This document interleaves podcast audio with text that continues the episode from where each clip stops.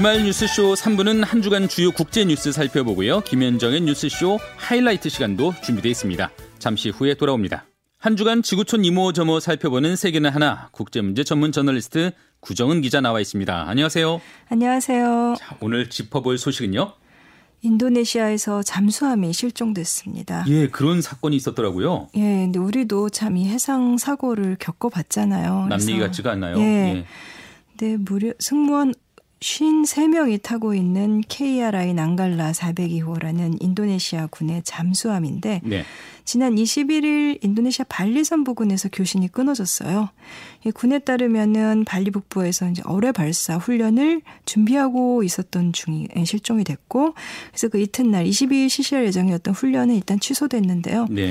지금 현재 뭐 잠수함, 군함들, 군용기들 파견해서 군이 수색 작업을 하고 있습니다. 근데 훈련을 하고 있던 곳은 그 발리 섬에서 한 40km 정도 떨어진 곳인데 거기서 교신 끊긴 다음에 이후에 한 50km 정도 더 바다로 나간 곳에서 이 바다 위에 디젤류가 떠 있는 것을 이제 그 수색대가 발견을 했습니다. 네네. 아마도 잠수함에서 흘러나온 연료가 아닐까 추정을 하고는 있는데 아직 확실하지는 않다고 하고요. 예. 이 해군 참모총장의 기자회견에서 밝힌 걸로는 이 잠수함의 산소 탱크 용량으로 봤을 때 이게 72시간 정도 버틸 수 있는 분량이라고 해요. 실종 시점부터 계산을 하면은 그러니까 토요일인 24일까지는 버틸 수 있다. 그래서 이 참모 총장은 현지 시간으로 24일 오후, 그 오전 3시까지 이때 전에 꼭 찾았으면 좋겠다 이렇게 말을 했습니다. 아, 그 아슬아슬하긴 하지만은 아직은 생존 가능성을 아, 볼 수 있다 이런 얘기인가요, 그럼? 그렇기는 합니다만은 그걸 생존을 기대하는 것은 이제 잠수함이 온전한 상태일 때 이야기겠죠. 예. 이 잠수함이 해저 200m에서 한 250m 그 정도 깊이에서 안정적으로 운항할 수 있는 성능이라고 하고 그보다 더 아래로 내려가면은 이 선체에 가해진 압력 때문에 파손이 될 수 있습니다. 수압 때문에. 예. 그래서 그 블룸버그 통신 등 외신들이 잠수함 전문가들 말을 인용해서 보도한 걸 보면은 해저 500m 정도까지는 그래도 잠수함이 온전할 수 있겠지만은 그 아래로 내려가면 위험하다고 했거든요. 지금 현재 그 잠수함 사고를 당한 잠수함이 어디 있느냐가 문제네요. 지금 자카르타 포스트 등 현지 언론들 보도를 보면은 군의 그 추정인데 잠수함이 뭐 600m, 700m 이 심해에 이미 내려갔을 수가 있다고 하고요. 네. 어쨌든 현재로서는 잠수함의 위치를 찾는 게 제일 급하겠죠. 그렇죠. 예. 근데 이제 인도네시아 해군이 운영하고 있는 시스템이 뭐 해저 1000m 지점에 있는 잠수함까지는 교신을 할 수 있다고 하는데 근데 문제는 만약에 위치를 찾더라도 너무 깊이 있으면은 구조하기가 어렵다는 거예요. 또 다른 사고 날 수도 있잖아요. 예, 대부분의 이 해양 구조 시스템 같은 것들이 가장 깊어도 한 해저 600m 정도까지 이렇게 가동할 수 있도록 설계가 돼 있다고 하는데 뭐 2017년에 아르헨티나 잠수함이 남대서양에서 실종된 전례가 있었습니다. 사실 이때도 44명이 숨졌는데 1년이 지나고서야 아. 800m 심해에서 잔해를 찾았어요. 그리고 찾는 그 자체가 힘드네요. 이번에 사고를 당한 이 잠수함 언제 만들어진 어떤 모델인가도 궁금한데요. 1,300톤짜리 디젤 추진 잠수함이라고 하는데 예. 1970년에 78년에 독일에서 제작됐으니까 40년이 넘었죠. 1981년에 인도네시아군이 인수를 했고 1989년에 독일에서 한번 수리를 했고요. 그다음에 2009년부터 2012년까지 한 3년 동안 그 한국의 대우조선에서 뭐 추진력 높이고 그다음에 내부 구조, 음파 탐지 장치 등등 한 차례 업그레이드를 했습니다. 우리 기술력도 적용된 잠수함이에요. 예. 이 모델명으로 보면은 이제 뭐 타입 209 이렇게 부르는데 독일에서 1960년대에 그 2차 대전 때 잠수함들 대체하려고 만들었다 개발했다고 해요. 근데 정작 독일군에서 이 모델이 쓰인 적은 없고요. 60여 척이 뭐 그리스, 인도, 터키, 이집트 등 14개 나라에 팔렸는데 그 이 잠수함이 건조된 조선소는 인수합병을 거쳐서 지금은 그 독일 대기업인 티센크로프 소유입니다. 음. 그 한국과 인도네시아에서도 뭐 이 모델의 개량형 잠수함 건조를 하고 했습니다. 예. 이 잠수함 이제 수색 상황 수색부터 좀 서둘러야 될 것 같은데 지금 뭐 인도네시아 당국은 물론이고 이웃 나라들도 뭐 적극적으로 동참을 할 것 같아요. 싱가포르와 말레이시아는 이미 구조선을 출발을 시켰습니다. 예, 예. 뭐 24일부터 26일 사이에 도착할 것으로 보이고요. 인도와 호주도 구조선을 보내기로 했습니다.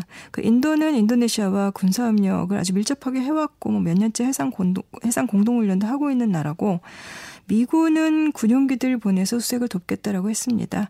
뭐 프랑스, 러시아, 터키도 협력을 제의했고 그 우리 국방부도 인도네시아 측이 요청을 하면 언제라도 지원을 하겠다라고 밝혔죠. 예. 이제 뭐 나라별로 구조선을 출발시키거나 출발을 할 수, 그 구조대를 파견할 수가 있다 이런 상황인데 사실 사고가 났을 때 바로 어떤 수색 작업이 이루어지면 더 나을 것 같거든요. 그래서 잠수함 사고가 나면은 어느 나라 구조선이든 즉시 좀 출동하게 하는 그런 어떤 국제적인 규범 같은 건 없을까요?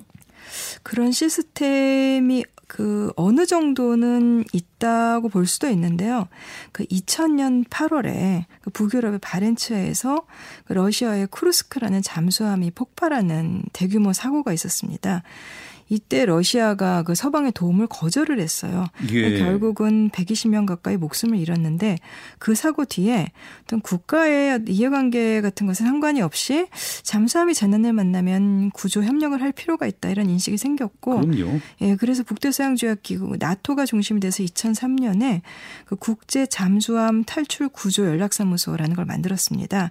이 사무소는 영국에 있는데 뭐 세계 어디서나 잠수함 운항 중에 문제가 생기면은 여기에다 갖고 각국의 구조 요청은 할 수 있어요.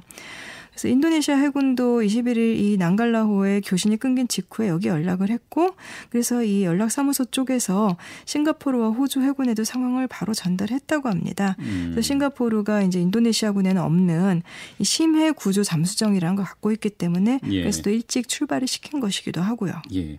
이 점도 궁금한데요. 인도네시아의 잠수함이라고 하니까 좀 생소해서요. 그러니까 인도네시아는 이런 잠수함들 평소에도 많이 좀 몇 대를 보유하고 있는 그런 나라인가요?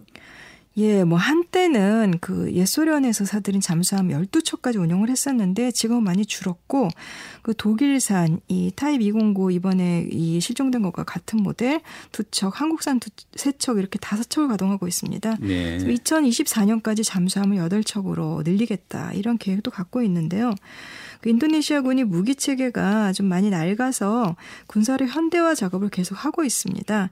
근데 직접적인 이유가 지난 몇 년 사이에 군용기들 추락한 사고가 많았던 거예요.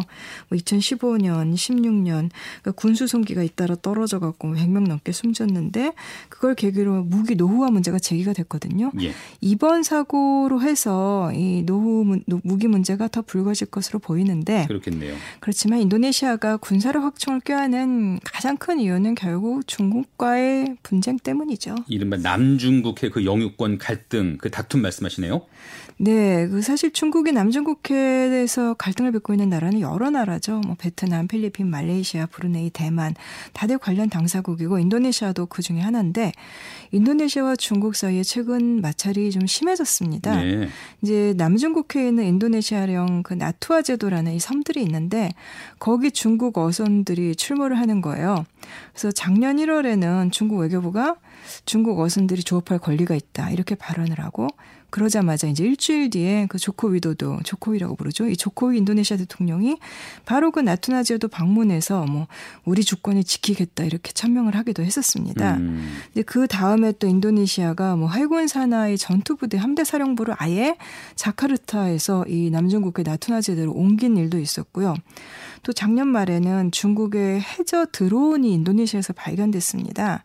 이제 인도네시아 어부들이 이제 수중 드론을 발견한 건데, 그러니까 underwater drone 뭐 이렇게도 얘기하는데 이게 하늘에 떠다니는 것만 우리가 드론이라고 생각하기 쉬운데 이제 무인 이동 장치, 무인 수중 이동 장치를 이제 인도네시아 바다에서 이제 발견을 한 거죠. 어, 낯선 개념인데요. 중국의 수중 해저 드론, 수중 드론. 예. 근데 사실 이게 처음은 아니었습니다. 예. 그 2019년에 이제 재작년에 말레이시아하고 가까운 인도네시아 해역에서 발견이 됐고, 그다음에 또 작년 1월에는 이 보르네오 섬과 자바 섬 사이 여기는 뭐 남중국해가 아니라 인도네시아의 그냥 안 바다죠 내해예요. 근데 거기서 또 발견이 됐고 그리고 이제 작년 말에 발견된 게 이거는 인도네시아에서 호주로 향하는 길목에서 발견됐습니다. 음. 이렇게 확인된 것만 세 차례인데 중국이 아시아 바다에서 얼마나 광범위하게 군사 활동을 하고 있는지를 보여주는 것이기도 하고 그러네요. 그래서 이거는 그 인도네시아와 중국의 갈등이 더 커진 거는 물론이고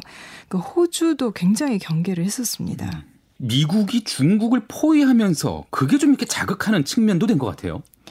그런 면도 분명히 있습니다. 특히 그 조 바이든 정부 미국 행정부가 출범한 뒤에도 오히려 중국 향해 목소리를 높이면서 갈등이 더 커진 양상도 있고 예. 또 심지어 미국은 그 이른바 그 항행의 자유를 가시하기 위해서 유럽국들까지 지금 끌어들이고 있어요. 음. 그래서 지난 2월에 프랑스 핵잠수함이 남중국해를 지나갔죠. 영국이 올가을에 일본과 합동군사훈련을 한다면서 퀸 엘리자베스 항공모함 전단까지 남중국해를 거쳐서 보낼 계획이고 이 프랑스와 영국은 2019년에도 항모와 군함들을 남중국해 지나가기 위해서 중국이 거세게 반발한 적이 있거든요. 예, 예. 뭐 올 8월 달에는 독일 호위함도 또 남중국해를 통과한다고 하는데 자꾸 이제 미국이 끌어들이니까 그렇게 이런 일이 벌어지는 거죠. 이제 다만 독일 군함은 그 스프레틀리 남사군도라고 중국이 부르는 이 영유권 분쟁 지역 거기 인접해서는 지나가지 않을 거라고 합니다만은 어쨌든 이게 남중국해 군사 갈등은 좀 가라앉기는 그냥 계속해서 좀 커지는 추세입니다. 결국 이렇게 되면 이 상황이 아시아 국가들이 군비 경쟁을 초래할 수 있는 거 아니냐 이런 우려가 당연히 나올 것 같아요. 이미 그렇게 돼가고 있죠. 그 미국의 싱크탱크인 전략국제연구소라는 곳에서 네. 지난달에 분석을 했는데 이 스플래틀리라는 이 산호초들 여기에 뭐 중국이 군사기지를 지어서 뭐 긴장을 유발한다 이런 거 계속 발표하는 데가 연구소인데요. 중국뿐만이 아니라 베트남도 거기 산호초들을 지난 2년 동안 군사시설을 지어왔다. 이렇게 지난달에 분석을 했습니다. 네. 또 인도네시아는 아까 말씀드린 그 나투나 제도에 중국에 맞서겠다면서 거기다 사실은 잠수함 기지를 만들고 있어요.